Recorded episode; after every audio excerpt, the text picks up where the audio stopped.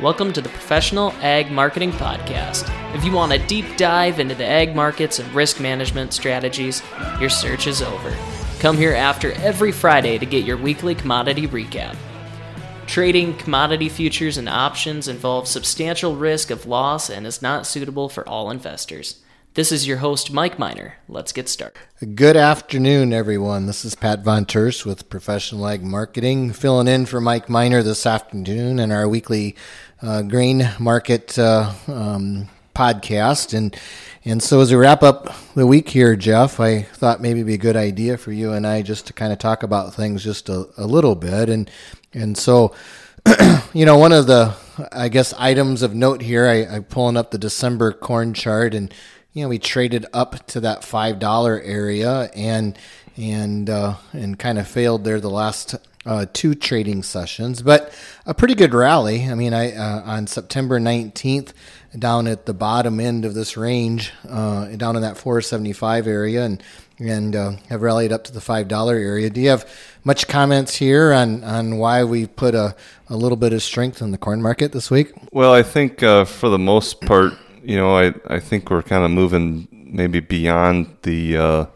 balance sheet and yields and things like that just a little bit, um, and starting to, you know, I wouldn't say we're necessarily moving into new fundamentals for the week because there wasn't all that um, anything super exciting going on. You know, most of that rally was experienced um, by the the situation in the Black Sea where we had a ship that uh, had some interaction with one of the underwater mines. Of course, that was Thursday, and we are up 12 there. Um, you know, but I think you look at this corn market in our minds, Pat. We've talked about this quite a bit. It definitely seems like it's range bound, right? And uh, you know, you get up to this five dollar mark. Of course, there's some psychological reasons why it's a little bit tough to push beyond there. Um, you look technically, you look, you know, maybe you got to get up to 508, maybe 510. Um, I personally think even that looks to be a long ways away, but uh, it's possible you could push up into that area. And then, like you just said, you described the bottom end of the range in that 475. So I, I don't know. I, I think my message this week, um, especially from a row crop producer standpoint, I think you got to look hard at this five dollar to five ten range, don't you? Yeah, I think sell spot. Right, exactly. I, I think so, especially on some bushels that are that maybe maybe forced you know into town here.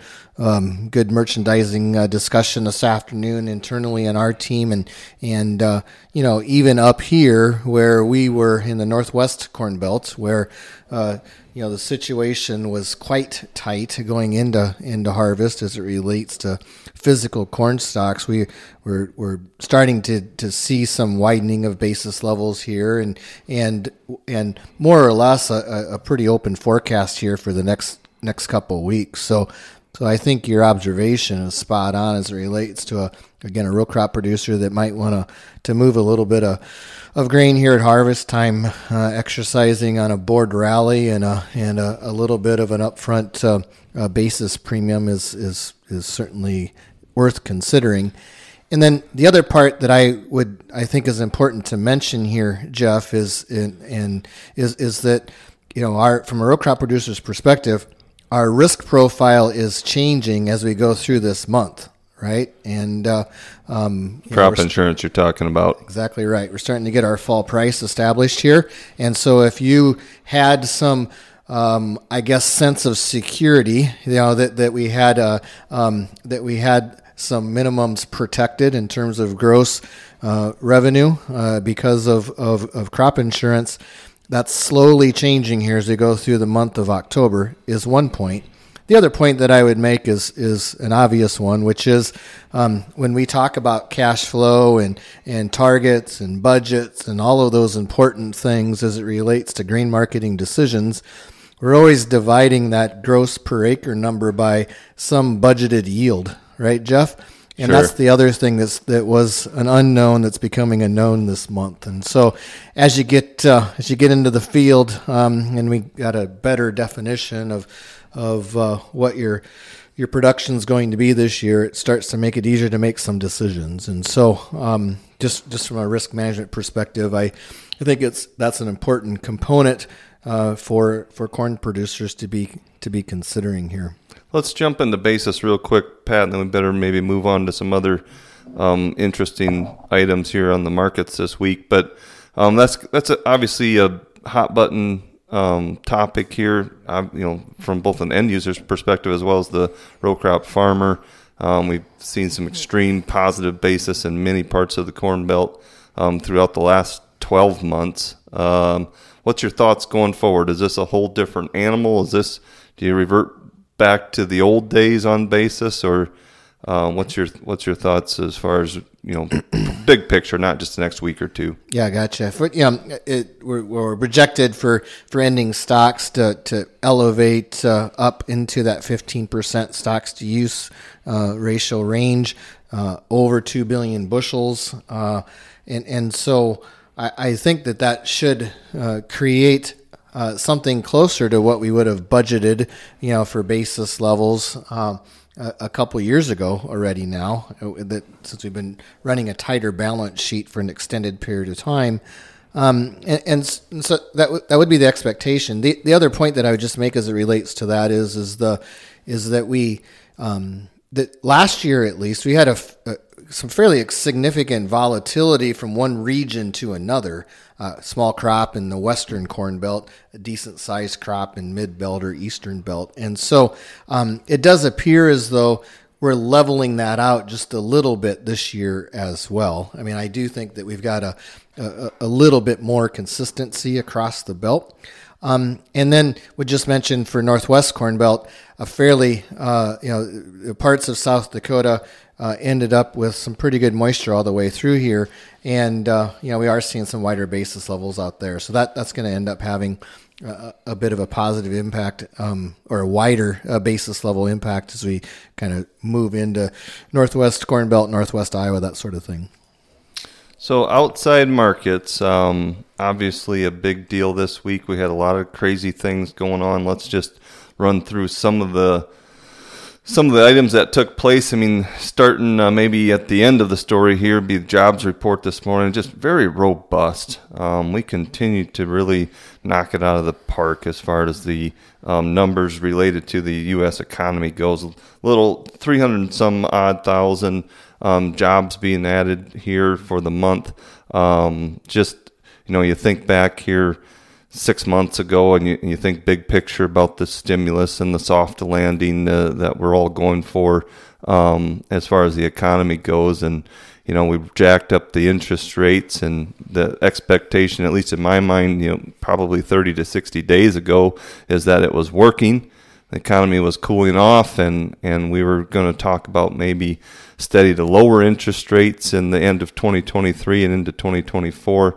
Um, and you look at some of these charts on job uh, creation and, and unemployment, and it becomes fairly evident in my mind, at least, that uh, we're we're rolling pretty hard again, and that's obviously changing people's thoughts on what interest rates are going to look like in the next 12 months. But just to review a few of the markets here, you know, the, the Dow Jones, obviously everybody watches that pretty close. We're about or five percent off of uh, in the last two weeks here, so that's been trimming um, much lower. And then obviously the big one this week would be the oil market. We ran that thing up to where we were on the high about 92 bucks. I'm looking at the December chart here, finishing today at 81. So I always get my it always takes me a few minutes to get my head clear on this subject, Pat. So I'm going to see if you can stumble through it with us. We've got excellent economy.